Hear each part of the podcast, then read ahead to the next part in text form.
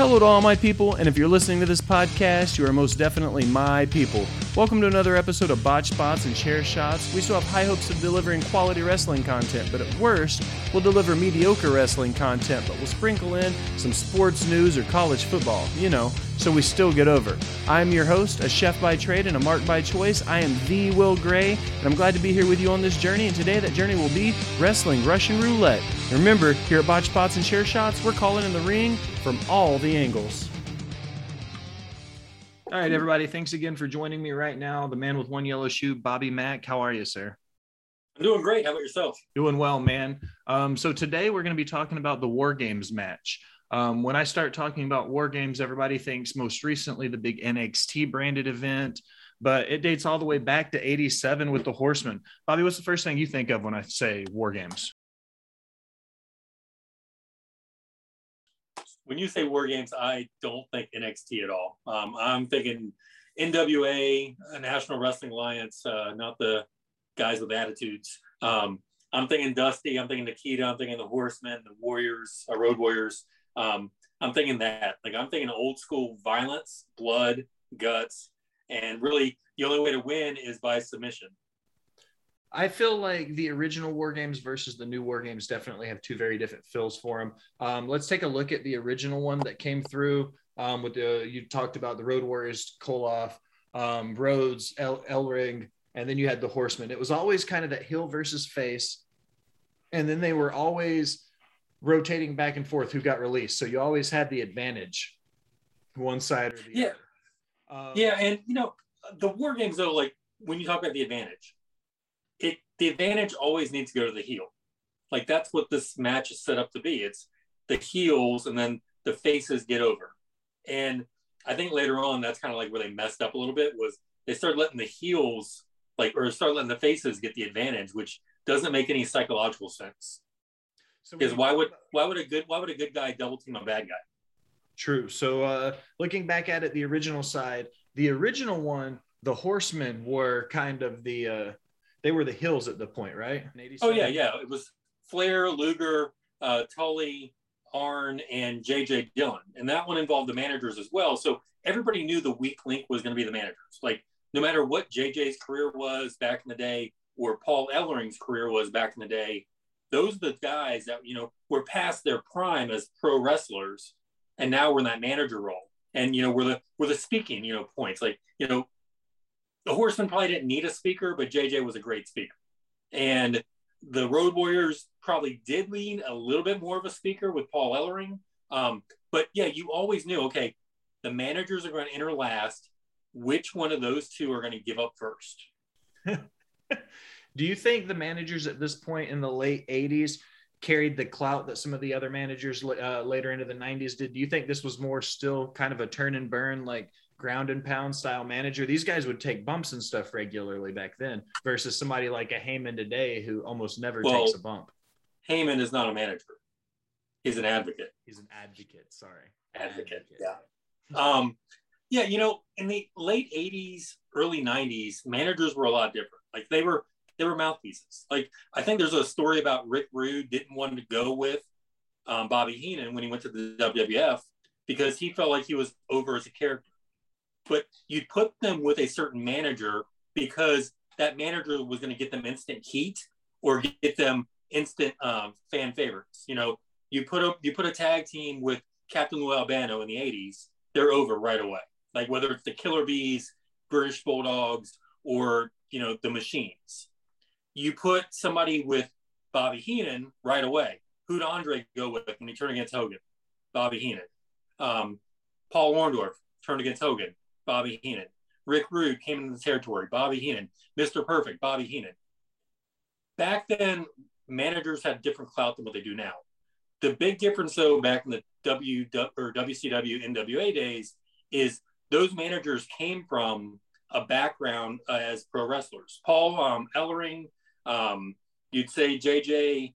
Uh, there's also, um, oh God, what is his name? One of the worst managers ever. Um, he fought with Jimmy Valiant for years, but he was able to have a long career as a manager um, in the NWA just because of his clout from the 70s and 60s as a pro wrestler. So yeah, back then, yeah, it was it was some roughneck managers, but they really did. You you you could believe that JJ or Paul could turn something. Paul Jones is the guy I was thinking of. Paul Jones, um, Precious Paul Jones. Um, you could think about that, and you know maybe Ellering had one more shot. Maybe he had like just one more shot of adrenaline that could defeat Lex Luger, defeat Arn Anderson, or you know JJ. Same thing. Maybe he's he's just one more splash away from a victory. So there was a believability of it. Um, you know, even a guy like Jim Cornette, who you don't believe has any athletic, you know, prowess whatsoever, but you know if the referee turns his back, Jimmy's going to hit him with the um, the tennis racket and win the match I feel like a lot of those managers there had a lot more active role in the matches than they do now too. It's not not specifically just the war games match, like you were just saying. The art of deception, especially with a heel manager, is lost in the art today. I don't feel like the guys today really have that kind of connection with their managers to where they build and tell the story throughout to where it's always two on one if you have the right manager in your corner. And I yeah, like, like I feel like that's lost in uh, today's wrestling. You don't really see that as much. Yeah, like the most a manager does nowadays is like smack the mat. Like if you look at somebody like, you know, we'll go to Heyman because he is the GOAT. At this point, he's the GOAT. Like I put Bobby Heenan, Jim Cornette, Paul Heyman, and I would now say Paul is starting to battle Jim even more on getting over as much. Um, Jimmy Hart. No, not I like Jimmy. He's I like Jimmy. He's a really nice guy. I have he's I've met him a couple times personally. He does really nice stuff. Um, I think Jimmy Hart in the early 80s when he was in Memphis was really, really great. I think he was really good in the 80s with the Hart Foundation and you know his uh, his group. But I really feel like his legacy is diminished by the day that he turned with Hulk Hogan and became a face because I really think it it made him more of a stooge than a manager. Because Hogan didn't need him because Hogan's the ultimate face. And then when Hogan turned heel and should have used the Jimmy Hart, he instead used Eric Bischoff. So I think I think Jimmy Hart kind of diminished his own legacy by turning face with Hogan and Beefcake. So, who did you say your number one all time was? Bobby Heenan. You would definitely say Bobby Heenan. Yeah, I definitely. I will go with every other person in the entire world and say Bobby the Brain Heenan was the greatest manager of all time in professional wrestling. Okay. I, why? I who? Why? Who do you say? Heenan into my top three. Okay, so now I'm curious. Who's your other two? Uh, surprisingly, I've said that Heyman recently became the best manager of all time. So I would say Heyman, then Cornette, then Heenan. Wow. So That's big. Cornette would probably fight three. you on that. Do what? Just for the fact that you put him above Heenan. Yeah. Said Cornette would probably fight you on that just for the fact that you put him above Heenan. Yeah. Yeah, because he does not consider himself above Heenan at all.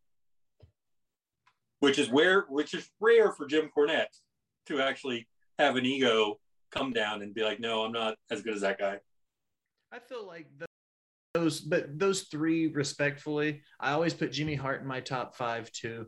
Um, one of my favorite Jimmy Hart stories was when I was sick. I was in the hospital and I had just gotten out of the shower, and you FaceTimed me at like two o'clock in the afternoon.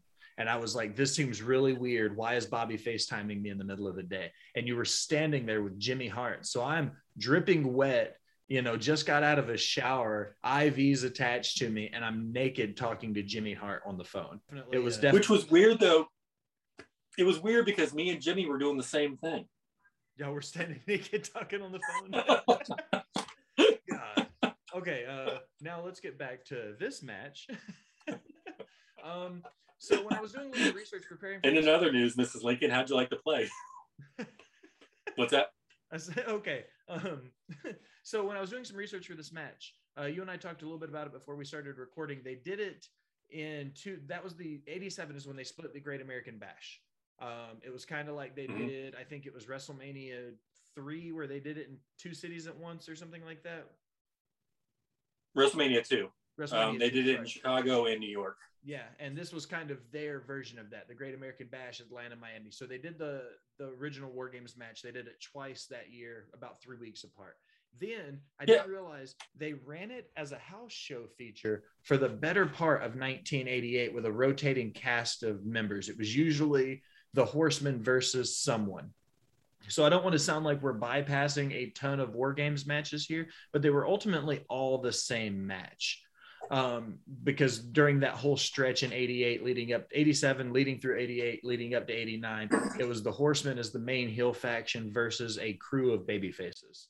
Um, so one thing to think about though in 1986 when the great american bash first started it wasn't a single pay-per-view event. It was a multi-city event. Um, dusty rhodes had the idea of doing this summer bash and that's what it actually was was a great american bash. And it actually partnered up like where WWE or WWF at that point was doing the rock and wrestling connection. The Great American Bash of the NWA was a country music celebration with wrestling. So there was concerts like throughout, like David Allan Coe, um, Waylon Jennings, like all these, you know, classic at this point uh, country artists were actually doing concerts during the bash. So 86 was the first year. 87, it kind of blew up. Um, and then it had like this culmination of an event. Um, I don't know if it was on pay per view at that point. I think it might have still been closed circuit. Then 88 is when they kind of jumped the shark and went to the pay per view model where it was like, I think that main event might have been Luger and Flair. And that's off the top of my head. So if I'm wrong, send me hate mail at TikTok, Yellow Shoe Guy, anytime you want. Um, cheap plug. Um, but yeah, so the event like kind of like grew into its own and i didn't realize it was a house show thing. Like i always thought like it was just the big show blow off um i guess that's you know stupid young me at that point in time um because i was actually young at that point in time. Um i think you were young though? You might have been sperm at this point. I was by the late 80s i was around by the late 80s barely. Oh, okay well good good. Um yeah so like where it started you know was this you know, ultimate thing. Like, you know, you just saw the build up on TV. You didn't actually get to like, you know, to like know that this was like some kind of event that was happening all over the place, unless you bought the aftermaths, you know, pro wrestling illustrated, um, inside wrestling, those type of things, to where you got to see, oh yeah, look, there's another war games, it's another war games, it's another war games.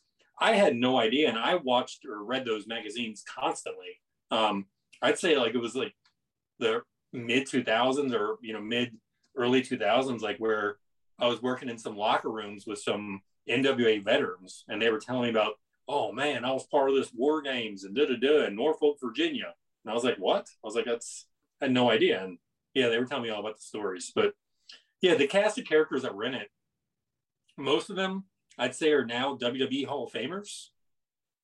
Um, I, would probably say about three quarters of the people that were in there um, are WWE Hall of Famers at this point so just hitting some of the high notes. Um, we know natural in AEW, he'll be a Hall of Famer without a doubt. Lex Luger, Sting, um, the Road Warriors, the Midnight Express, the Fabulous Freebirds, Brian Pillman, Scott Steiner, Rick Steiner, like Barry Windham, Kevin Nash, Kevin Sullivan, One Man Gang. Like we could go through here. This is like when you and I were talking about Mid Atlantic and we were talking about all the guys who held the title. We could spend an episode on just each person that I just rattled off. So what we've got to do is we got to kind of look at the high notes of it, some of the the better matches. One of the ones that stood out to me when I was going through it initially was Sting Squadron versus the Dangerous Alliance, and a lot of people don't realize this. Arn Anderson, Bobby Eaton, Stunning Steve Austin, Larry Zbyszko, and Rick Rude were a team at one point. They were the the Heels against the the WCW Sting. Uh, 1992. Um, where were you at in 92? Uh, 92. I was a sophomore in high school, Coral Springs, Florida. Um, was actually kind of like weaning away from pro wrestling as much. Um, I was in South Florida, so WWF was a bigger deal than where I'd grown up in Virginia with a WCW slash NWA uh, following. So um, it was kind of like they were like on the back burners of anything that I watched. This was also the steroid scandal, I believe, was right around this time. So I kind of was like leaving WWF too because Hogan was leaving. Um, Flair had just jumped ship from WCW to WWE. Um, did that amazing Royal Rumble. Uh, the WWE, yeah, yeah, WWF had they had every guy that I watched growing up: Kerry Von Erich, Dusty Rhodes, Ric Flair, the Road Warriors, um, Barry Windham. They had the majority of the old NWA slash WCW guys. So I was still watching, but I was definitely pulling away as a fan. I was kind of leaving it. Do you feel like the WCW when they they kind of took over with the NWA after the Turner buyout happened? Do you feel like that was a I'll use an analogy for college football. That's like a college football coach who comes in with a national championship team and then gets to to go for a win because when WCW took over, they took over everybody that was still active in the NWA. So they got a lot of the Flairs and the Windhams. The uh, Midnight Express was over there. Um, uh, Dusty Rhodes, Dustin Rhodes. Like you had a lot of names that came over when the WCW buyout happened. Do you think that led to a lot of their success in the mid and late 90s was because of who they inherited in the late 80s? You're talking about WCW? Um, yes and no. Um, the biggest issue that I hear as a fan is Jim Herd. Didn't know um, his uh, what was it? How to scratch his butt or wind his rich watch. I don't know, scratch or scratch your watch and wind your butt or something. I don't know what Jim Herd says. Something like that. Um, that was their failure. Like he, um, one Turner said he wouldn't have bought the NWA without Ric Flair. And Turner posed on Pro Wrestling Illustrated with Ric Flair. Ric Flair had no idea what his true value was as a performer, pro wrestler, um, member of the member of the company. Jim Herd was hired in from what I understand, I think Pizza Hut, little or Papa John's or one of those. Mm-hmm. Never had experience in pro wrestling. He just had experience as a CEO of a company, and he didn't understand that. Like right away, he had Flair cut his hair. He broke up the Horsemen. He put um, then he brought the Horsemen back. He put Paul Roma in as a horseman. He put Ole Anderson back in as a horseman who hadn't been a horseman in like five years, six years, like way past his prime.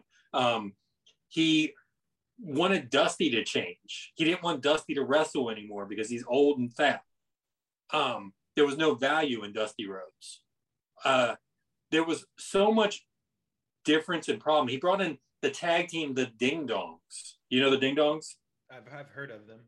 The Ding Dongs were a tag team that wore these orange costumes, head to toe, orange costumes, kind of like the conquistadors, with bells on their outfit, with bells.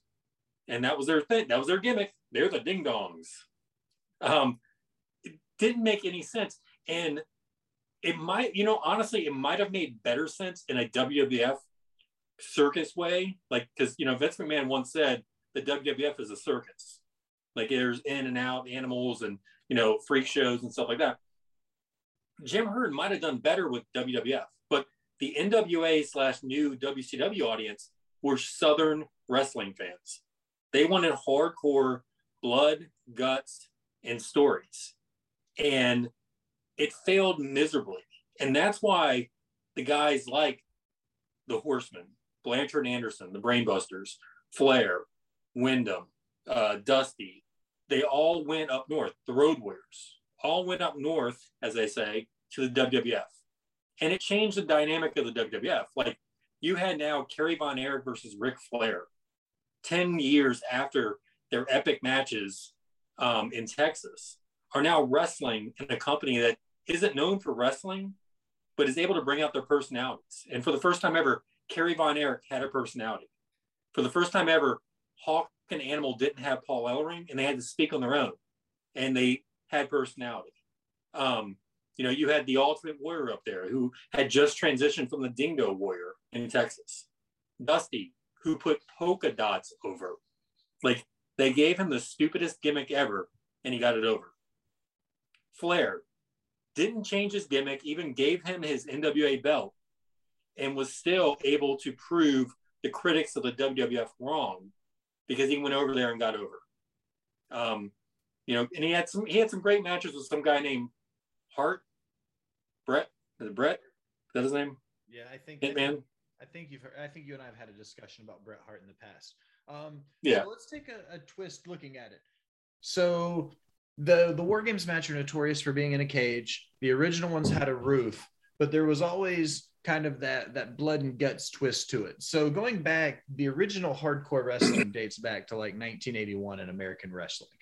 Uh, the the Tupelo concession stand brawl, um, all of those guys. So when you by the time you get into the 80s, you've had a lot of good street fights. You've had a lot of that. When we talk about the weapons used in the 80s versus the weapons used today, that back then it was a lot of chairs, a lot of trash cans, a lot of chains. You didn't really see a whole lot of table bumps as much back then. Whereas today's crowd, they seem to they itch for that table. Like let's talk about that a little bit because it was more than a match. Um, they like to put a hat on a hat and one of the things they went with was the the hardcore side of the the war game. So let's talk about that now. Yeah. Um. So the originals didn't really have as much like foreign objects or whatever um, in the ring, but the cage was itself a foreign object, and the original cage for the uh, first war games in '87 was very low. Um, in fact, JJ, I think uh, it was where he separated his shoulder because the cage was only a few feet higher than the ring, like meaning the guys are six foot, so the cage is probably like seven or eight foot. Like it wasn't that big, you know, cage to keep people out. It had a it had a top, so everybody was stuck in.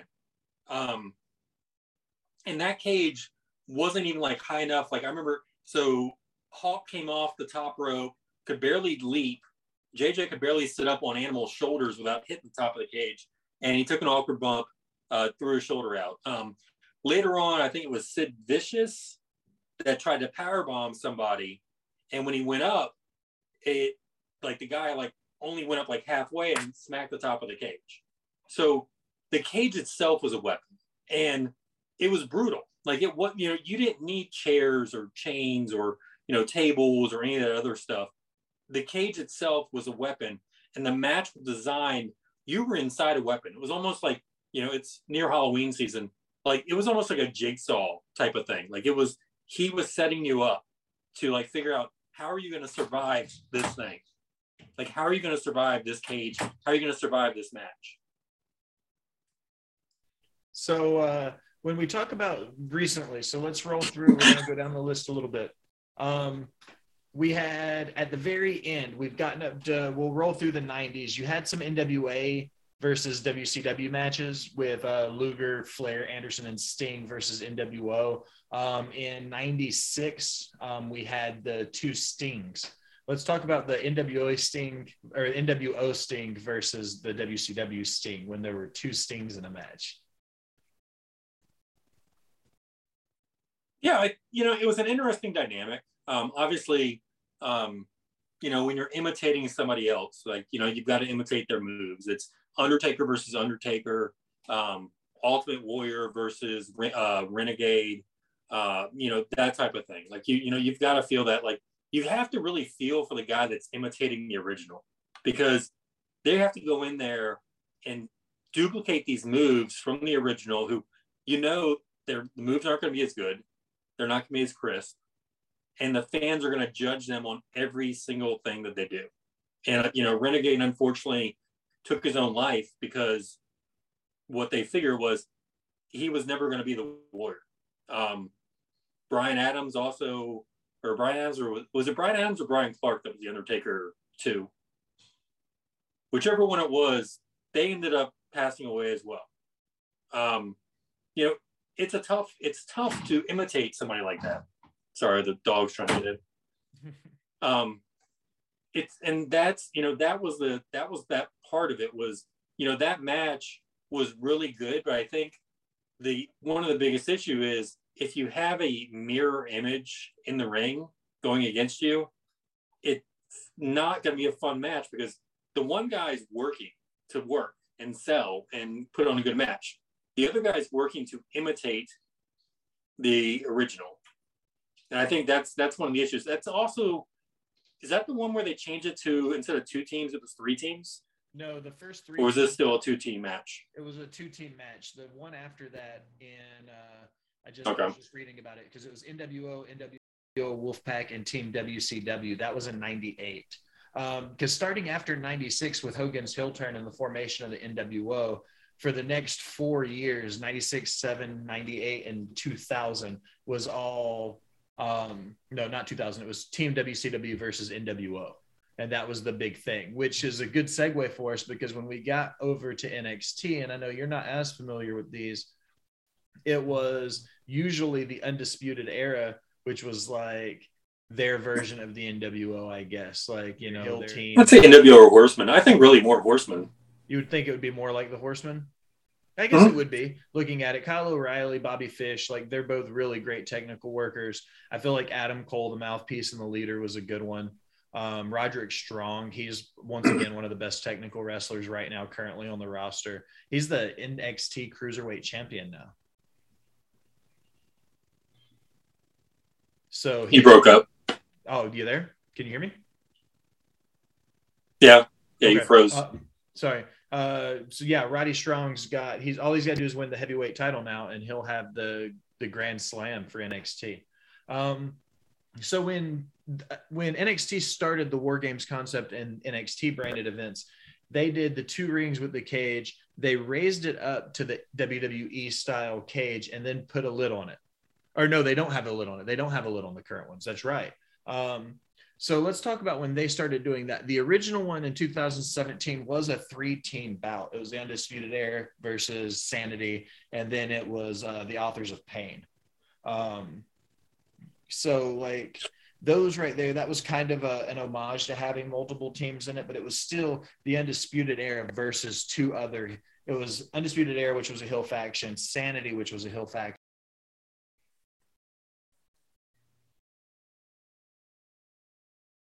Hey, you back? I can't hear you.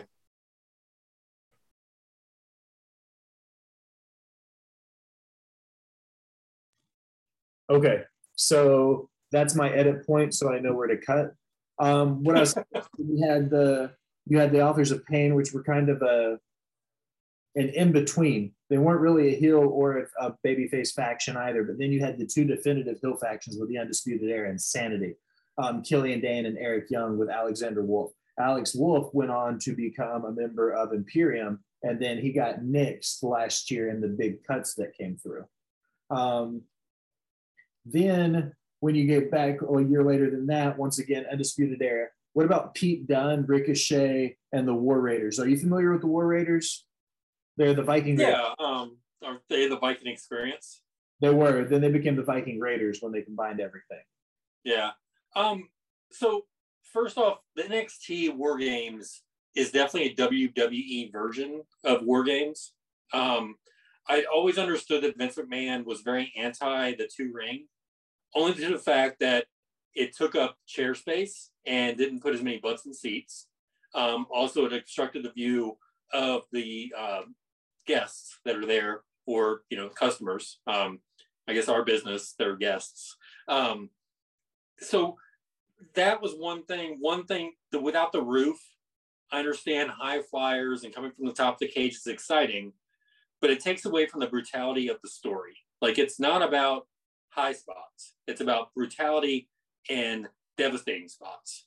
And now, if you do a you know 360 dive from the top of the cage, that's nothing.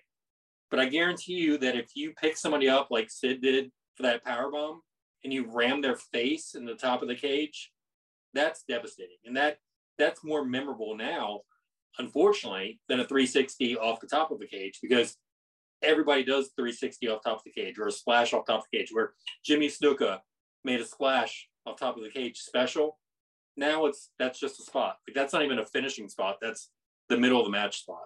And I really think that WWE dropped the ball when they did that. And they kind of did the same thing with the Elimination Chamber by raising the roof because it was no longer the danger of like um who was it Rob Van Dam that jumped off and hurt Triple H in the Elimination Chamber Mm-hmm. because the roof was too yeah too small. Um, you know, you miss that element, and I get it. It's entertainment, and we don't ever want anybody to get hurt. I'm not saying I ever want anybody to get hurt, but I do want the attraction or the feeling that I think that somebody could get hurt.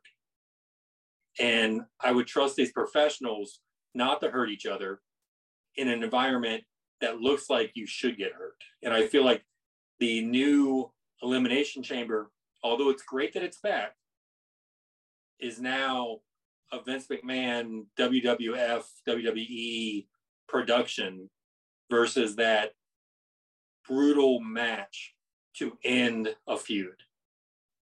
When you talk about ending a feud and you you say things like the the internet community for wrestling loves when you say things like long long term storytelling. Like that's their big thing. When you talk about long term storytelling in a match, you talk about the build up, you talk about the individual matches between each member, you talk about tag matches, you talk about grudge matches, and then you build up to the you know the the big show that brings it all home with war games. Do you feel like the WWF isn't utilizing that aspect of it and they throw it together because like last year you had Team McAfee. Like what point, like what at what point ever did it, which by the way, Pat McAfee didn't do terrible. He wasn't good, but he didn't do bad. I'll give him that. He's a rookie of the year. Yeah. One match, matches, he's a rookie of the year. The guy came in, he understands the business, he understands what's to be a heel. He's an athlete that guy just he's a commentator, he's an entertainer, he's a pro wrestler. He would fit in if you put Pat McAfee in 1987, he's Ric Flair. Do you really think so? When I watched him work, my biggest take home from it was he looked green. And yeah, he had only been in a handful of matches. He only had to think. The one thing that I liked most about him was how good of a mouthpiece he is. I feel like they've utilized him best in the commentary table. But like when he was building up to the match against uh, the Undisputed Era and Adam Cole, like I feel like the grudge match that he had against Cole was fantastic. And then it built up the team McAfee versus team uh, Undisputed Era. And I thought that was a good buildup. I feel like it was a risky move to put somebody that green in that style of match, though. And I'll use that as a segue to talk about how in 2019 was the first time they had a ladies war game match. And uh, you i know you have mixed emotions on the ladies matches so uh, i'm going to say that the first one in 2019 was my personal favorite. That was the the heel turn between tegan nox and dakota kai. That was uh, team rhea ripley when uh, they won candice LeRae, tegan nox dakota kai and Ripley and Bianca Belair was on the other team. Kay Lee Ray, who was at the time was the NXT uh, Women's uh, UK champion. Like great names, people that are currently on the main roster. But like, what what do you think about it? The first time they incorporated a women's working match. So, I might sound like a tennis rack swinging um, podcaster at this point. The women don't have to imitate the men. When you do a War Games match with women, it's like being NWO Sting. It's like being Renegade. You're imitating the original. You don't expect a woman's match to be as violent and as brutal as a men's match. Because if you ever see women fight at a bar versus men fight at a bar, you're seeing hands open women, hands closed men. It's a different kind of violence. It's a different kind of story. And I don't really feel like you need to imitate everything because it feels like imitation. It feels like you're trying to be. I want to be NWO Sting. I want to be Ultimate Warrior Renegade. I want to be something that I'm not. And if you're going to put them in the same match like type, I think you've got to change the quality or change the approach of the match. So, okay, you're in a cage match. There's been what two women, I think, Victoria, um, Victoria bled in a match in WWF. Uh, I think uh, Baker, Doctor Doctor Baker uh, in a match now in AEW. That match against uh, uh, Thunder Rosa. Yeah. Yeah. So if you're not going to, if you're not going to fully commit, like I just don't feel like, you know, women create your own matches. Like I know bra and panties and um, pillow matches and in the mud matches and all that kind of stuff. That wasn't the creative outlet that they should be going to to be treated like true professional athletes. But at the same time, if the Midnight Express versus the Rock and Roll Express was the first ever scaffold match in Mid South, then ladies, what's your first match? What is going to be your first match to go above and beyond that the men want to imitate one day? There's TLC, there's, you know, everything else. Like in the days of like, you know, today's Hollywood where they remake all the movies that were good in the 80s and 70s and, you know, before, what is stopping them from creating the next great match. Like the Inferno match didn't happen until late 90s. Somebody thought of it that long, that long in our history, almost 100 years after pro wrestling, the NWA first started. Why can't we go to that next level and create this next match for the ladies that is unique instead of following women's Royal Rumble, women's cage match, women's war games? Like, stop the copycat thing and create something new and original because they're never going to be the horsemen versus dusty's guys and it's that to me is like that to me is where they're failing um, not only as a division but failing you know in the whole spectrum of things like i don't want to watch a royal rumble and see royal rumble a and royal rumble b because i know royal rumble a the men's is going to be the top one royal rumble b not um, war games, elimination chamber, whatever else. That's my opinion. Send the hate mail. I get it. Do you feel like you would look at it from it being a booking issue then? Like they're just not getting the same creative that the male wrestlers are getting? Do you think that's it? Because they're not being as creative with the women's matches? Yeah, I, I think that's one. I think two, it's saturation of the product. Um, you don't put two war games you don't put two elimination chambers. You don't put two um, Royal Rumbles on the same card. Like the Hell in a Cell. If you want to do that, then Hell in a Cell. You you do women do a women do a women's pay per view and do a men's pay per view. And you know what? If one of them outdraws the other continuously, then you stop one of them. You know, if the men outdraw the women every single time, every single month, then you stop it.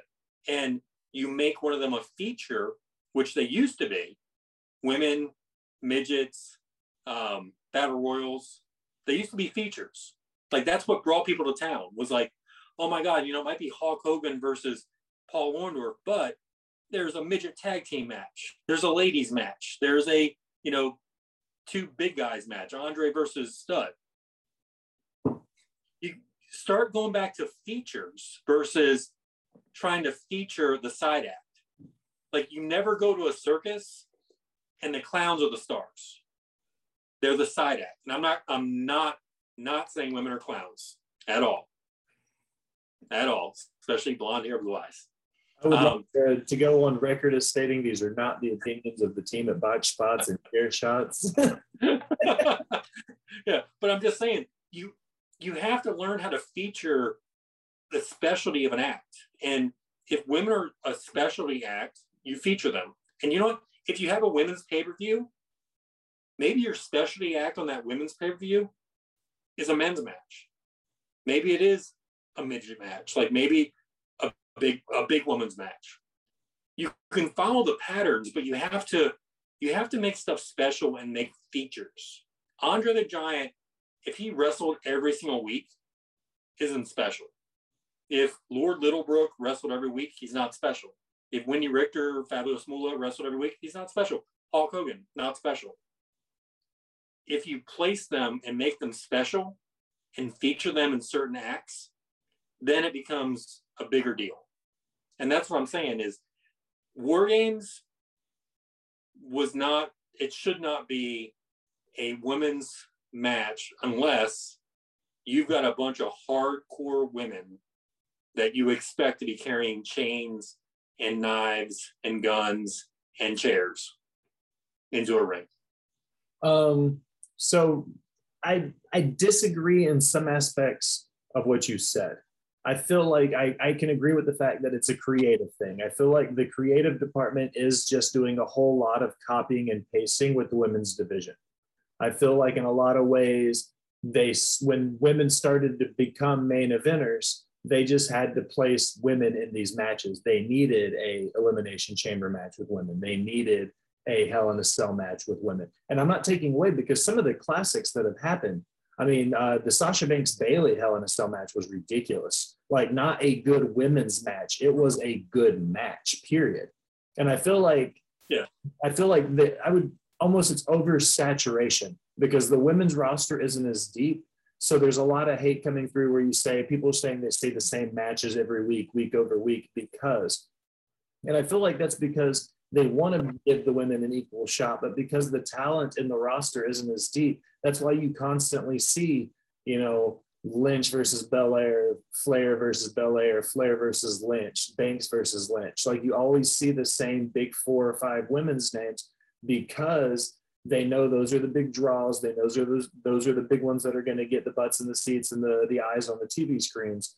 And I feel like they're oversaturating the market using this ploy with the same four or five women because it's almost getting it's getting stale in the sense that we know it's going to be a version of those four or five women on the screen at the same time. Yeah, like why not do another women's evolution pay per view, but do all the gimmick matches, have a Hell in the Cell, have a Royal Rumble, have a you know scaffold match, have a the hair versus hair, have it all encompass all the men's matches. Like it shouldn't be every pay per view should not be a women's version and a men's version because one of them gets watered down, and you see the same spots, whether it be the Royal Rumble where you got you know isn't it Belair that doesn't touch the floor and Kofi that doesn't touch the floor. Yeah. Um, you know, it's Sasha, you know, is great at Hell in the Cell. And then you got Triple H or, um, you know, at this point, Roman Reigns, it's good at Hell in the Cell. Uh, elimination chambers, you know, somebody's going to fly off the top of the pod. You know, you're seeing the same spots. And if a guy hits somebody over the head with a chair at 240 pounds, 260 pounds, with the velocity and muscle of, um, of a man, and that person gets up. When a woman hits somebody over the head with a chair at 130 or 160 or 140 pounds and hits a woman with a chair and they get up, it loses its dynamic, it loses its power, it loses what the impact of the chair shot was, it loses what the impact of the entire match was. And I feel like that's where now we got this WWF WWE light version of it. Like if I saw one women's pay per view where they did all these gimmick matches, like WrestleMania 2000, all gimmick matches, it makes it more unique and it makes it more fun because now I'm building the story that could be like four or five months long to get to this women's pay per view with all these different things. And you know, if I start with the Royal Rumble at the beginning, maybe by the end of the night, the winner of the Royal Rumble gets the world title shot at the end of the night. So I'm more excited to watch the entire pay per view. But that's just me. You know, I'm a casual fan. Just a casual wrestling fan. Um, so when yeah, we ignore, the ignore the shirt. I do like the uh, the CM Punk shirt. Um, rolling through the Ciampa Undisputed Era match when Kevin Owens comes out, that's always a good pop because they played the whole angle that they didn't know if they were going to have the fourth member. KO comes back, he gets the big pop, but then he turns around. They use the whole is KO going to NXT? Is he going to be at Raw? Like, I thought that was a good story angle. The finish for that match, though, um, when Ciampa hits the air raid drop on Cole through the tables, I feel like that was one of those quintessential like WWE moments for me, was because it was a bunch of tables, it was a big. Now I can't. Okay, so um, when they're in that match, they're doing everybody's going through tables. I feel like that was the best of the NXT War Games matches, which is the 2019 match with Team Ciampa versus Undisputed Era. Did you have a chance to look through that one? I saw parts of it. Um, I think anytime Ciampa was involved in anything, it's like really good. Um, he's not, you know, I remember when he when they brought him up to the main roster, and he kind of like floundered. Um, and I don't know why. Well, I do know why. Like he couldn't talk um, in the main roster way. You know, he wasn't the Vince McMahon main roster talker. Plus, they put him with uh, Gargano, I think, as a tag team up there, and they were big in NXT, but just nothing there. Um, he he has great facials. Um, he tells a great story in the ring. Um, the Undisputed Era, they they were phenomenal. Um, you know, it for NXT, it was really good. And I say that as not an NXT fan because I'm just as big as most of the guys in NXT. So the believability, like the superhero aspect that I look for as a professional wrestler, like I can't do that type of thing. I lose it. Yeah. But that match was good. And the story was good.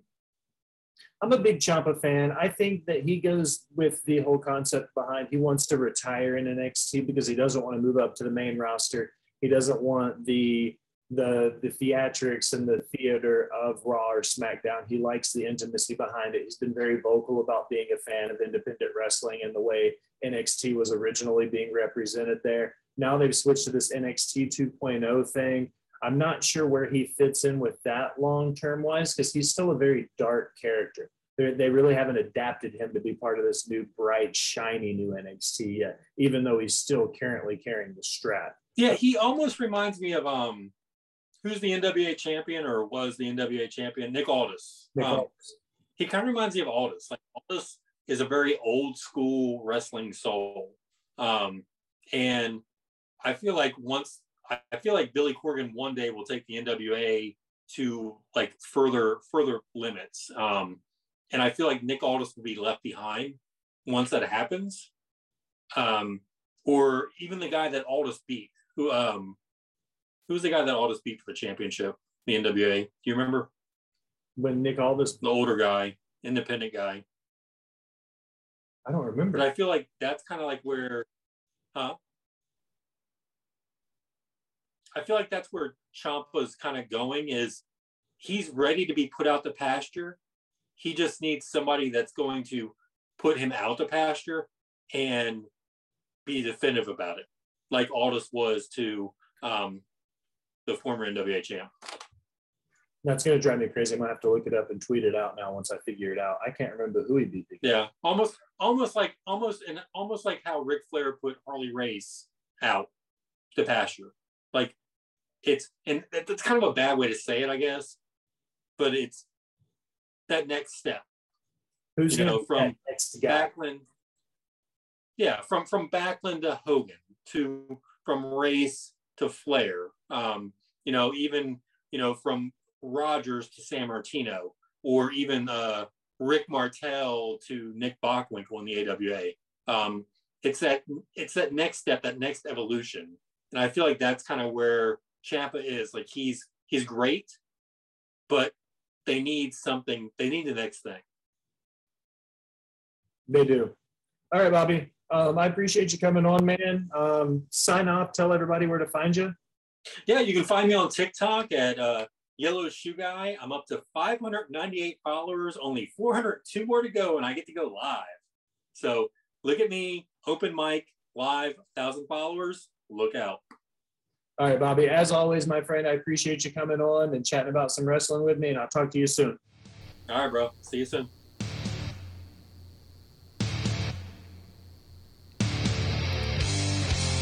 Now, as we close another episode of Botch Spots and Chair Shots, I'd like to take a chance to thank you for listening.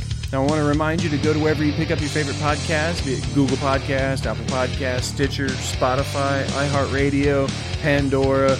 Geez, so many options. Just take a moment, like, subscribe, unsubscribe, then subscribe again. Leave a comment telling us how great we are, or how terrible we sound. Either way, it helps the algorithms and finds new listeners. It's going to help get our word out there. Make sure to follow us at Botch and Chair Shots on Twitter and Instagram.